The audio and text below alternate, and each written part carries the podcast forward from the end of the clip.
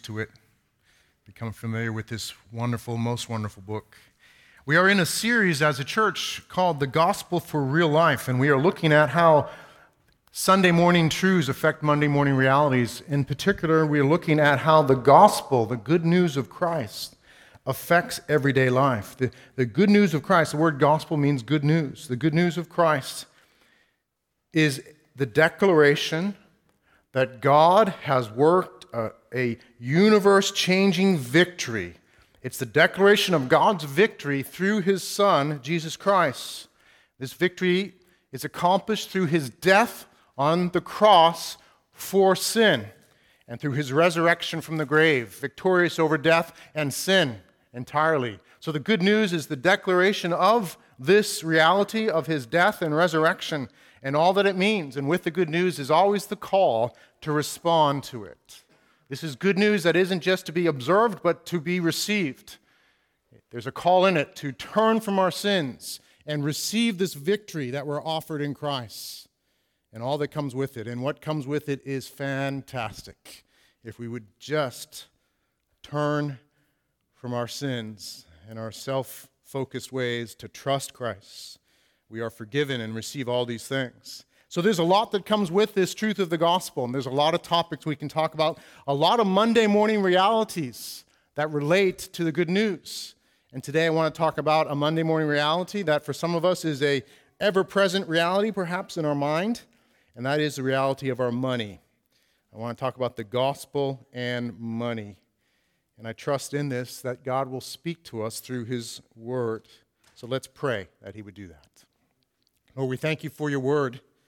We thank you for the gospel, this victory that has been accomplished in Christ. And that is ours as we respond and receive and will be finalized upon your return, Lord Jesus. We thank you for it. And I pray, Lord, as I preach your word today, would the gospel be the thing we remember the most and this victory? And would we live in this truth and be changed by it? Would you be glorified in it? And Lord, help me to serve your precious people. Oh Lord, you love, you love these people. You love my friends here today. You love them and you have a purpose for them beyond what they know, beyond what I know.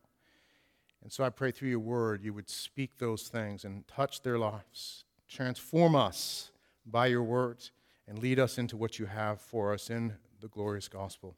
We pray, thankfully and in faith, in Christ's name. Amen. Let's take a look at chapter 6, just three verses, 17, 18, and 19 of this chapter. This book, First Timothy, is an instruction book. It's a letter actually written to the young church leader. Uh, he's probably a pastor. He's probably more than a pastor, someone who was serving over a number of churches, uh, even an apostle, some would understand him to be. And uh, he is Paul's protege. And so Paul is instructing him this great book uh, just to learn about church, uh, Christian life and leadership. And so he's calling, he's teaching Timothy, and he wants Timothy to instruct the rich. And so he says in verse 17, As for the rich in this present age, charge them not to be haughty, nor to set their hopes on the uncertainty of riches, but on God, who richly provides us with everything to enjoy. They are to do good, to be rich in good works to be generous and ready to share, thus storing up treasure for themselves as a good foundation for the future, so that they may take hold of that which is truly life. God's word, 1 Timothy chapter 6. As I studied this passage and thought about it, I was reminded of the story of Ebenezer Scrooge. I'm sure most of us know, uh, if not all of us, the story of Ebenezer Scrooge. He's a very wealthy but very miserable, stingy old man. And if you read the story, if you've seen, uh, seen the movie, the book is actually better, as usual, than the movie. Uh, if you read the story, you'll encounter different characters in the storyline. And there's, of course, Ebenezer Scrooge is the main character, but there's his nephew, Fred. And Fred is very different than Ebenezer. Fred is wealthy to some degree, like Ebenezer, but Fred seems to understand the place of money in life, where Ebenezer has no idea. And there are contrasts, and you know the storyline that, that through, this, through what goes on, Ebenezer's perspective becomes like Fred's in many ways. The dialogue uh, with Fred, though, is fascinating. Early on, uh, before Ebenezer is changed in his understanding about life and, and money, he visits these different places, and the, and the, the spirit of Christmas present takes him to Fred's house, and it's Christmas Day, and there's a conversation going on between Fred and his wife. Listen to the conversation as it's written in the Christmas Carol. It says this He's a comical old fellow, said Scrooge's nephew. That's the truth, and not so pleasant as he might be.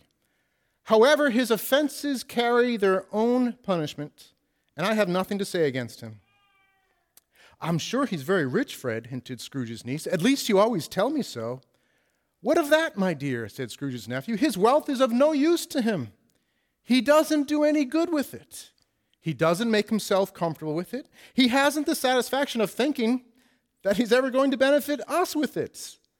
I have no patience for him, observed Scrooge's niece. Oh, I have, said Scrooge's nephew. I am sorry for him. I couldn't be angry with him if I tried. Who suffers by his ill whims? Himself, always. The tragedy of Ebenezer Scrooge was that he thought himself safe and secure because of his money, when in fact he was a prisoner of his money. He was a miserable soul locked up in selfish misery and uselessness. And the wonderful thing about that story is that all gets changed. But this truth that we see, this moral of the Christmas carol, that money is meant to be used to do good by hearts that are free is such a wonderful moral. And that is the moral of today's passage. But there's a different angle to it. It certainly teaches us this truth, but there's a more explicit focus on the good news of Christ. And if I had to sum up this passage, it's this that the gospel, the good news of Christ, frees us to truly enjoy riches. The gospel frees us to truly enjoy riches. And so I want to take you through the passage. And as we go through it, I want to look at different aspects and I want to help you see what I think this passage teaches us that the gospel f- frees us to truly enjoy riches. I believe you have notes. I've divided the, the talk into three subtopics pride, grace, and life. So let's begin by looking at the issue of pride. Paul says in the beginning, He's instructing Timothy. He says, As for the rich in this present age, charge them not to be haughty, nor to set their hopes on the uncertainty of riches. He says at the beginning here, As for the rich in this present age, and we need to pause right there, because most likely you're thinking, Well, I don't know if this message applies to me. Am I rich? Who are the rich? Maybe there's one or two people in this room who would be rich in your mind, but no one else. And so we have to define what are the rich. And what does the present age mean? What, what are the rich? Who are rich people? Some people say anyone who makes six figures a year is rich. Others say, and actually the, the government is working with the, the, the term, that anyone, any family that makes over 250000 a year is rich. You may think that's filthy rich, but whatever it might be. Or, or, uh, maybe for you, the rich, rich is the guy next door who has the BMW, because if he has a BMW, he must be rich. What is rich? What does it mean to be rich? Paul says, as for the rich in this present age, who does it apply to? Well, the word rich is, is related to a word that means plenty. And the idea is that the rich have plenty. They have lots of whatever. They have plenty of resources. And we have to realize that Paul wrote this letter in a day when the common man, the common family, lived hand to mouth. They lived each day on the things that they made or earned that day. That's why the Lord's Prayer, which we all use, it says, Give us this day our daily bread. That's not a figurative thing, that's literal. Because most people didn't know where their food was coming from each day. That's how they lived, our daily bread. Most people were paid in that day with daily wages. Why? Because if they didn't get daily wages, they went hungry. They didn't have any money for food that day. That is, that is the context Paul's writing to. So the, the standard, the standard for the day was hand to mouth. It was daily provision, having just enough for each day. Also, we can learn what the standard that Paul's assuming is by backing up a little bit. We can look at verses 6 and 8 in the same chapter. I think we have this to show. And Paul is teaching here another great section, actually, by the way, on money. And he says this in verse 6 But godliness with contentment is great gain, for we brought nothing into the world, and we can not take anything out of the world. But if we have food and clothing, with these we will be content. Paul's saying this is the standard. This is the basic necessities that we need food and clothing. And the word for clothing is a word that can, uh, is more literally covering, and implied there is not just your clothes, but the covering over your head. So, so basically, the, the, the reference point, the bottom line for your common person was to have food, clothing, and shelter. That was the standard. And for centuries, this was the common man's experience. So if you had more than that, you had plenty. If you had food to last multiple days, if you had an extra set of clothes, if you had some money saved up beyond daily expenses, you had plenty. And certainly some had lots of those things and were very rich. That's the standard. That's the biblical and historical standard. So, by that standard, where would we place ourselves? Where would you place yourself? For us, I mean, the standard shifted. We're just used to so much more, and so we think we're poor if we can't buy the latest iPhone or something like that, or we can't keep up with the newest computer. Uh, we have so much. We, we have cars. Uh, we, we maybe are upset if we can't get a new car, or we have a 10 year old or a 15 year old car, but they, they walked everywhere. They walked everywhere. They didn't have, they didn't even have donkeys and horses, by the way. Uh, Hollywood always shows people riding around on donkeys. No, that was like having a, a limousine. That's what it was like back then. You walked everywhere. We have so much. And by this standard of Scripture and the standard of history, we are all the rich. And I just want to say that up front. Probably just about everyone here in this room. Some of us may live hand to mouth. But pretty much everyone is rich by biblical and historical standards. So this passage of Scripture is not for the guy sitting behind you who makes six figures or, or whoever Mitch pointed out or whatever, it's for you. It's for me.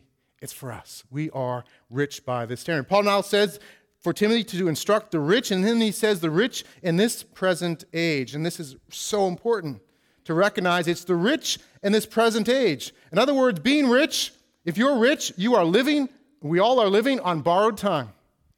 That your wealth will soon pass. We are all living on borrowed time, and, and, and it will be very soon for all of us that we pass from this life. And as Mitch referred to earlier, uh, Job said, Naked I came from my mother's womb, and naked I will depart. I came in with nothing, and I will leave with nothing.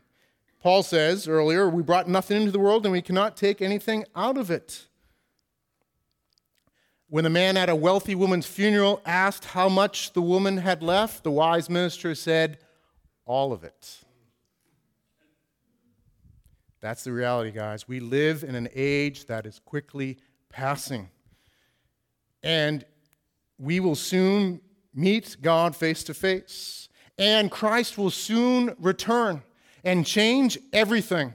His death and resurrection was the inauguration of his kingdom. He brought his kingdom to bear through that, and he's going to return soon to finish it. We live in this age between his inauguration and completion of the kingdom. He has a mission for us in this age, but it's going to end at some point soon, and he will come back to judge the living and the dead. And he will, and he will reign, and we will all stand before him. And the riches of this present age will be just that the riches of this present age. We realize we only had it for a little bit of time. And that's so important to understand to get what Paul's getting at here that we live on borrowed time. It reminds me of going to Chuck E. Cheese. Anyone here been to Chuck E. Cheese recently? I haven't been recently. yeah, when the kids were little. Anyone who here has ever been to Chuck E. Cheese? To make sure I'm good. Who here has never heard of Chuck E. Cheese? Okay, a few of you. Chuck E. Cheese is this place where you go and uh, you go maybe with your family, and you pay about twice as much to get pizza and soda, so you can also get these tokens and it's like you get to sit there and eat pizza, drink soda, and run around and play carnival games, which is kind of a dangerous combination if you think about it. Little kids running around with pizza and soda in their, their stomach. But anyhow, that's the idea. Chuck E. Cheese. You go and you play these carnival games. You have these little tokens, and, and we always enjoyed it uh, as a family at Chuck E. Cheese's. And, and if you're good at the different carnival games, you get these tickets so there's, I mean, it's just the, the silly games, the fun games, you know, merry-go-round stuff and all that. But then there's games like you, that bowling thing where you bowl it up and it goes in the little circle, and if you get the, what's it called? Speed ball? Ski ball. I hear ski ball. Ski ball.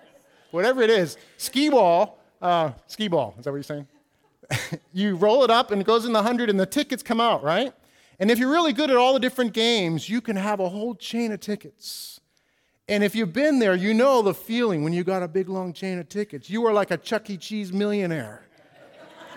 and you got your chain of tickets, and you can't wait to go to the prize counter, right? To, and there's all sorts of stuff, and there's the different levels of prizes, right? The 10 ticket ones, which are like little plastic spiders and stuff like that. And then, then the nicer things, like the, the, the guy you throw up in the air and he parachutes down, that's like my favorite. Or, you know, the stuffed, the stuffed animals and stuff. I mean, if you can get a stuffed animal at Chuck E. Cheese, I mean, you're just, you're just amazing. That, you're like a multimillionaire, Chuck E. Cheese multimillionaire. But the reality is, is all that stuff you can buy on, on the internet for about 10 cents a piece. But, but when you're in Chuck E. Cheese's, you, it doesn't matter. You got the tickets. You're a Chuck E. Cheese millionaire. And you think it's great. But as soon as you walk out that door, those tickets mean nothing. And those prizes you got are only going to last like a few weeks. And that's what this age is like. We think we got a lot. We're holding on to stuff. I'm a Chuck E. Cheese millionaire. But soon we're going to be walking out that door, and what you have doesn't count. Doesn't matter. And the stuff you spend it on really doesn't matter, depending on how you do it. That's the reality we live in, guys. That's the reality Paul is speaking to. And he's speaking to us because we are the rich in this present age. And he wants to grant us the understanding so that we will not waste the tickets on stuff that doesn't matter. He wants us to be changed. He wants us to be rescued by the gospel because the reality is that if someone doesn't come along and warn us and offer a better alternative, we're going to live this way. So Paul addresses Timothy to address the rich in this present age. He tells him to tell them not to be haughty and not to set their hope on the uncertainty of riches isn't that the temptation that we all have? To set our hopes on the, ten- the uncertainty of riches and to be haughty, to be proud, to, be, to think highly. The, the, the word there means to think highly of ourselves. We love to do that. And, and if we're not careful in this life, we'll just have an endless pursuit of acquiring reasons to think highly of ourselves. That's actually what sin is. Sin is this disposition and this in these actions of acquiring things and doing things to feel good about ourselves without God in the picture. That's what, that's what sin more or less is. We could sum it up that way.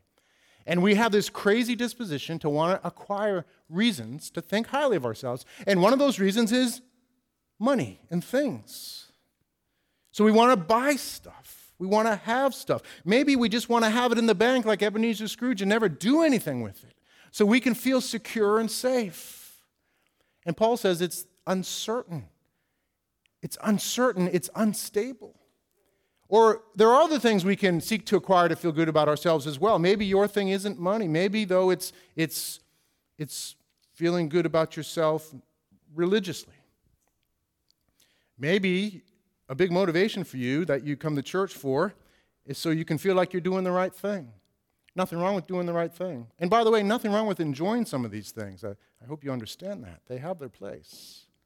But maybe for you, you're here and you're doing the right thing because you think if you do it enough, you can feel good about yourself before God. And you can give God a reason to owe you. If I do it, God, you owe me. You say, if I do this, you do that. And certainly God is gracious and He does respond to us. But our righteous acts, the scripture says, are filthy rags. They're corrupt. There's selfish motive woven all through it. And we can't offer it to God and tell God we, He owes us. Or maybe what you seek to acquire is just a sense of accomplishment, of being a self made person. Maybe you've learned, you know, just to get out there and work hard, to acquire job skills and people skills, and just to, to make yourself a self made woman or man or whatever it might be. You're doing the same thing. You're seeking to acquire things to feel good about yourself apart from God. And Paul says and implies this leads to pride because the basis of how you feel about yourself is based on you. And we're living in an illusion. Paul says our riches are uncertain, they're unstable, they, they're here today and gone tomorrow. So many wealthy people lose their fortune. Actually, all wealthy people lose their fortune sooner or later. It's unstable, it's uncertain. Our righteous acts that we think could earn God are filthy rags. The, the, the self sufficiency we think we have is an illusion. All it takes is a little trial in life to come along to totally knock us off our horse and to show that without God's grace, without His goodness, we can do nothing. And so Paul's addressing this that, that there's this tendency to acquire things and put our hope in things that are uncertain so that we can feel good about ourselves. And he warns, he has Timothy charged to command, to tell, to be insistent and, and clear to the rich in this present age not to do this, not to be haughty, and not to put their hope in the uncertainty of riches to be careful, even, even if you're somehow able to avoid the pride, if you're rich, you're going to always deal with the temptation of riches. Riches, nothing wrong with riches, by the way. It's the love of money that's the root of uh, many evils. It's not money itself. But boy, money can be like a drug, it can be addictive. How do I know that? Well, I don't have a whole lot to know that, but I know people who do. The richest man in modern history was John Rockefeller. He had a fortune that was the equivalent of modern day money of $230 billion. That's almost 10 times the richest person in the world right now. He had so much money. And he was asked, How much more is enough? You know what his reply was? Just a little more. He was addicted, it looks like, to money. Money will draw us in, and we will think it, it, will bring us satisfaction. It acts like a drug. A drug gives a lie. You'll feel good if you have this. And it's all an illusion. That's the problem with drugs. It's an illusion that turns on us and destroys us, doesn't it? Money, living for money, will do the same. So Paul wants Timothy to charge them, to warn them not to do this. But then he offers a wonderful alternative. He offers us this alternative of grace.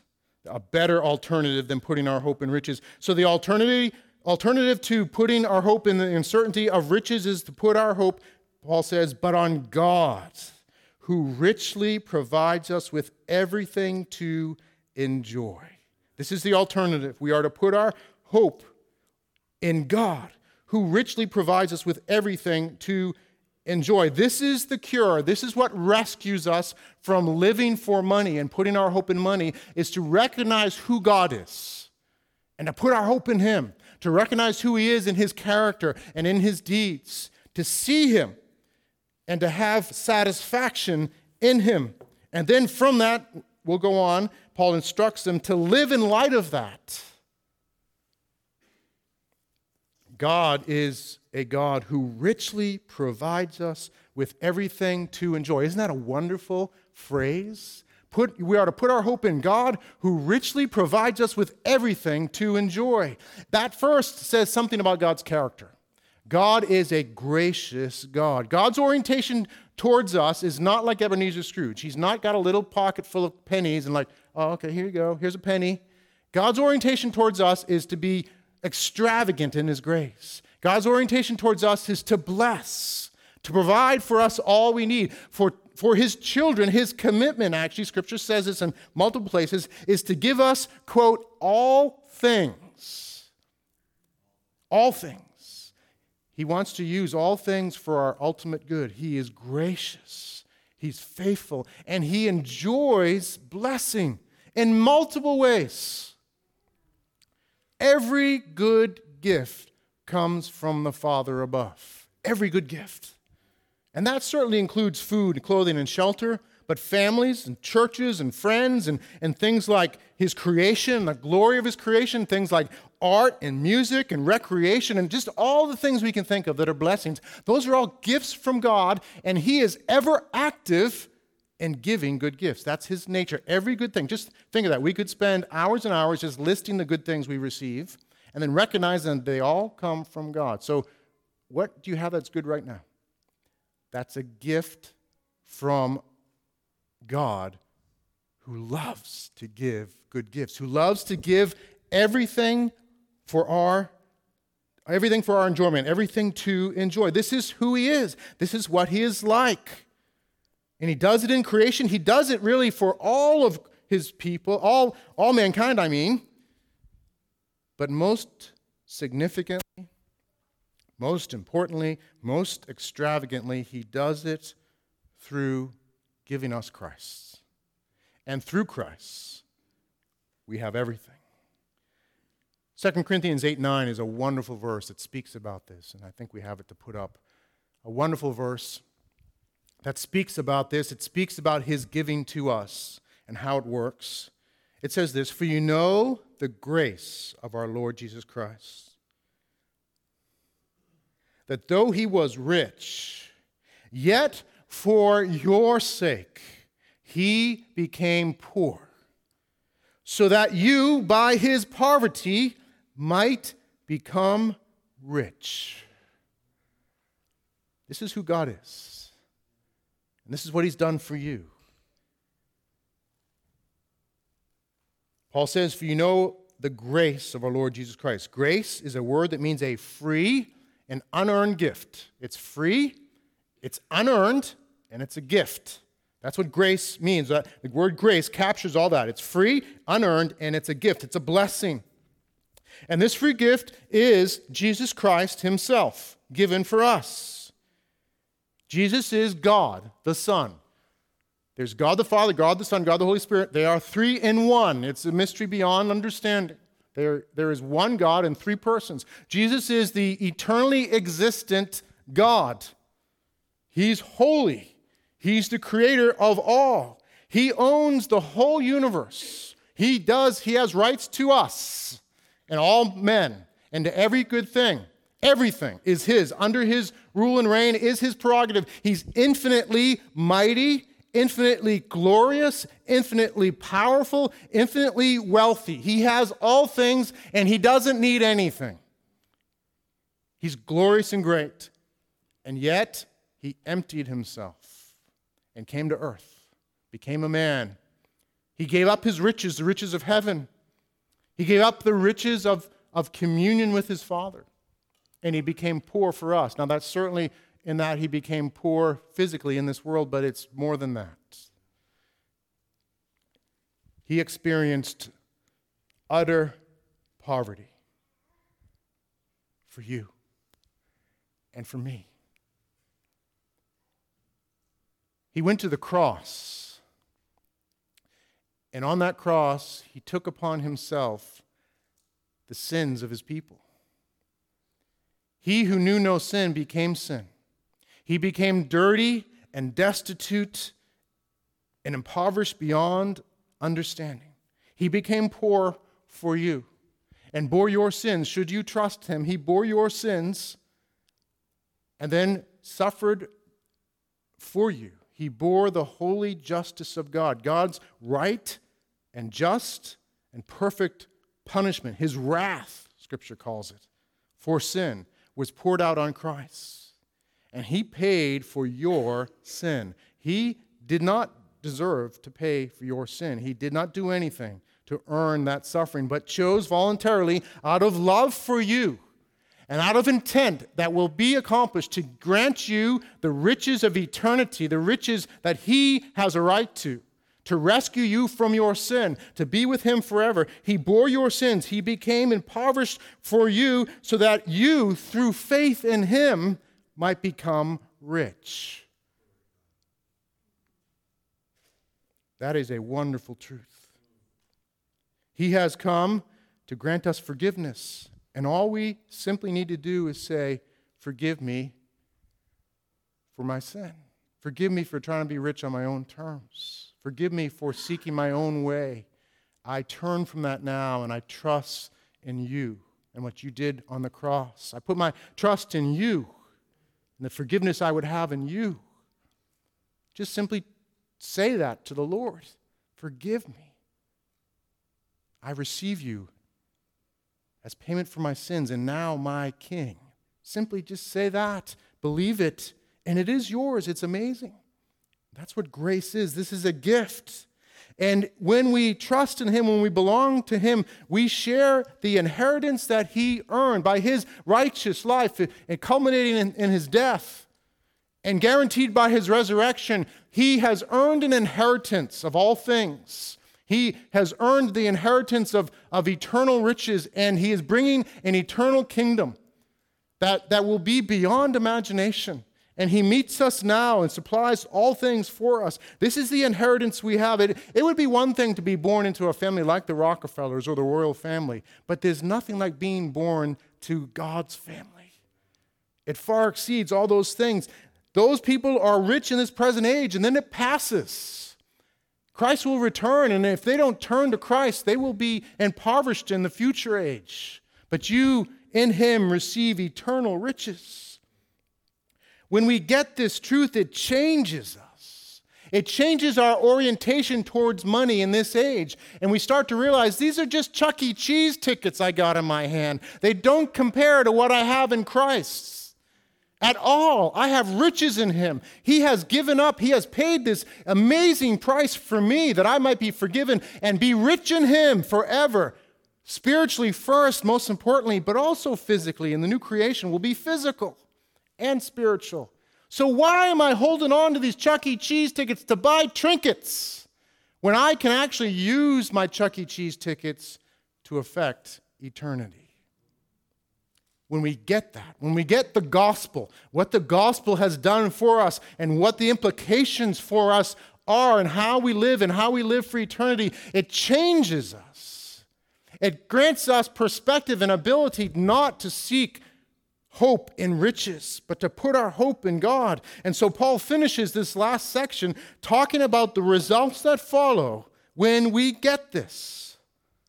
Verse 18 they are to do good to be rich in good works, to be generous and ready to share, thus storing up treasures for themselves as a good foundation for the future, so that they may take hold of that which is truly life. If we could put that up, uh, point number three life in the verse that follows.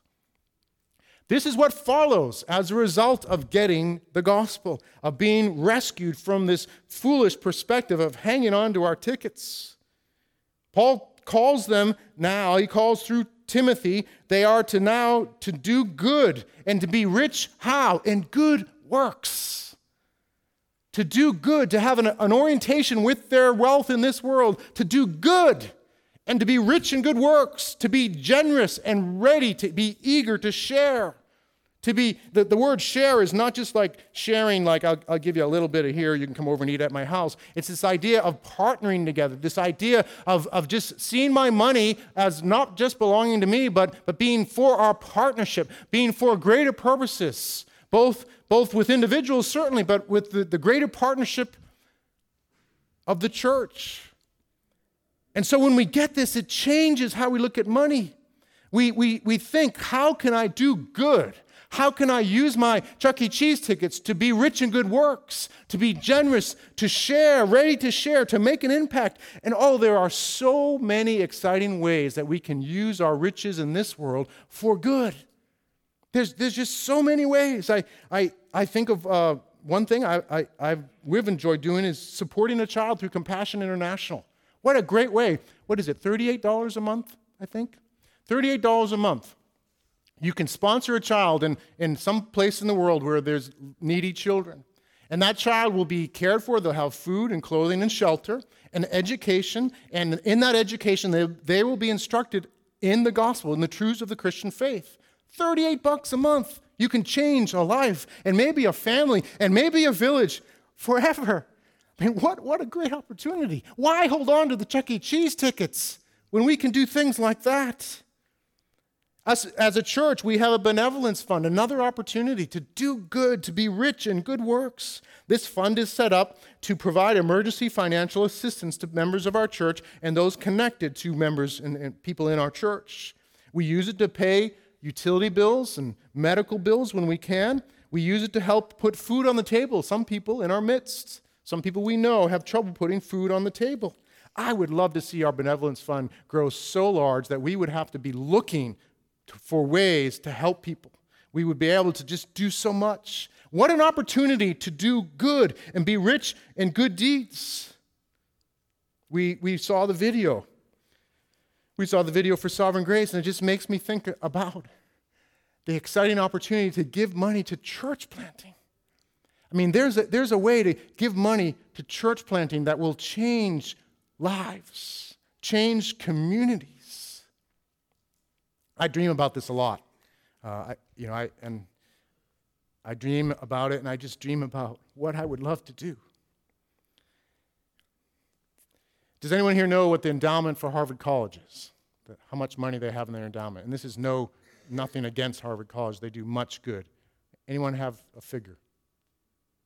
$32 billion. $32 billion, the biggest endowment of any university in the country, I think the world. $32 billion. That's a lot of money. If you assume 10% interest, which is a good assumption, it's actually conservative, that's $3.2 billion a year in interest income. There's a lot you can do with an endowment of $32 billion.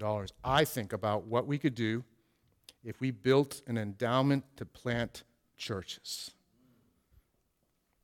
That may seem, cra- seem crazy to you, but let me lead you through my thinking. $32 billion would provide enough money, assuming that church plants cost, and this is in the States, about 150000 That includes That includes everything to do with the plant, not only paying for the, often we'll, we'll fund the church fully for the first year or two, but that means that the training and raising up of that pastor. And by the way, we are receiving th- uh, through Sean about $100,000 worth of support for him to be raised up into plants. Just isn't that wonderful? We are very blessed. So about 150,000. So if that figure, if you take that and do the math, and I'm sorry if I'm just losing you in the math, and I'm a, I'm a geek at heart here, but but uh, but at $150,000 if you're assuming 10% interest, you can plant 21,000 churches a year with an endowment of $32 billion. 21,000 churches a year. If just 10% of those pastors went to unreached peoples, in three years, you would have every unreached people with a church in their community or the, within that group. Three years. If you sent all of them, if all were planted in, among un, unreached peoples group, within 10 years, you would have a church in every, pretty much every village of the unreached world. 10 years with an endowment of 32 billion. Now you're probably thinking, how do you get money like 32 billion? Well, one thing you could just think of, and maybe pray this way. The top 10 wealthiest people in the world, the total worth, net worth for them is $395 billion, so you just need one of them, basically, to leave all their money to church planting. So you can pray that way. But maybe a more reasonable way is this if every single believer in the United States, every single Christian, every single Christian household gave 1% of their income for three years, 1% for only three years, there would be roughly $32 billion in that endowment. That's reasonable. And what you could do.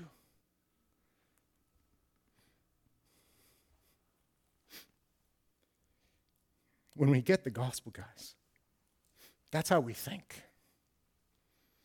We realize, what, what am I doing? Buying trinkets with Chuck E. Cheese tickets when I could be changing lives. I could be changing nations. I could be part of planting churches. I could be doing things that last forever not a plastic spider that I have to throw away in three weeks, or the latest iPhone that is just going to be gone in no time. Nothing against iPhones, but but just think when we get the gospel, how it transforms us. We have everything in Christ, we have riches in Him. He promises to provide everything for our enjoyment. So now we can orient ourselves towards money radically different and seek to do good and be generous and to share. And there's more to the story here, it doesn't end there. Verse 19 What's the result? Besides the privilege of doing good and impacting people's lives. Like our compassion child, maybe your compassion child, like this church, like the next church. Boy, you know, maybe we should just work on a church endow- a planting endowment for our church, and, and maybe that's something to do. We just start saving money to plant churches here. Bit by bit, we build that to plant in this area. But besides the reward of knowing that you've done good and you've, you've impacted lives for the gospel and for the glory of Christ, Paul says something further. The result, verse 19, thus storing up treasure for themselves.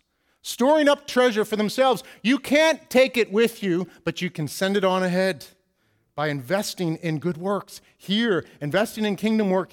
Here, you are storing up treasure for yourself in the new creation. Now, I think much of that treasure, actually, the, the, the best thing about that treasure will be how that will be actually the people that are there and the glory that's given to God as a result of what you did here. You will enjoy that far more than any physical thing you will enjoy in the new creation, I believe. You can store up treasure as a good foundation for the future. You can invest in the future. You can send it on ahead. And then Paul says this at the end so that they may take hold of that which is truly life. Now, this doesn't mean that you can buy heaven. If you spend enough money, you can take hold of that. It, it, you know, God will say, okay, let me see, yep, you, you made enough, you gave enough money, I'm going to let you in. That's not what it means here. It means basically you can take hold of it. You can, you can live it out. You can take hold of it. You can experience it even now. There's a future aspect of this that, that you, will, you will be taking hold and investing in the future, but you will be taking hold of it now. You can now take hold of that which is truly life. I love that word truly. It, it's translated in some versions eternal, but the word actually literally is truly. It's really. It's indeed in some translations. True life. What is Paul saying? Guys, when you get this, when you stop holding on to things and living for this world only. When you stop holding on to your tickets and learn to live free in the gospel to give, you will find the life you were meant to live. You will find purpose and meaning and fruitfulness far beyond anything any riches in this world could give. You will find joy and you will find eternal results. That's what he's talking about. So, why spend your money on that which does not truly satisfy? Why not find your wealth and riches in God and in Christ and be free with your money to give to that which matters most? If the band could come up as we close with a few questions. Just to think about. First question for you, how would getting this truth, how would getting this truth that we're talking about, that the gospel frees us to truly enjoy riches, how will it or how should it change your life? If you really got this today or whatever point, what would it look like? What would be different? What financial practices of yours would be different? What would you do differently? Maybe you can think of it this way what financial practices right now are more about putting hope in riches than hope in God? Is there something you're doing that's more about putting hope in riches in this present passing age than putting hope in God? And what will it look like to change? How can you express your hope in God and in the eternal riches He offers you through your money? Let's just think about that for a minute prayerfully. And I don't say that to pressure you. I don't want you to do it just because you ought to. ought is a helpful start, but it's not the whole thing. I want you to do it because the gospel is affecting how you look at yourself and life and money. And you realize that if you have riches, it's only in this present age. You have an opportunity to invest in something far greater, standing on the freedom you have in Christ. Let's prayerfully consider that, and then we'll close in worship.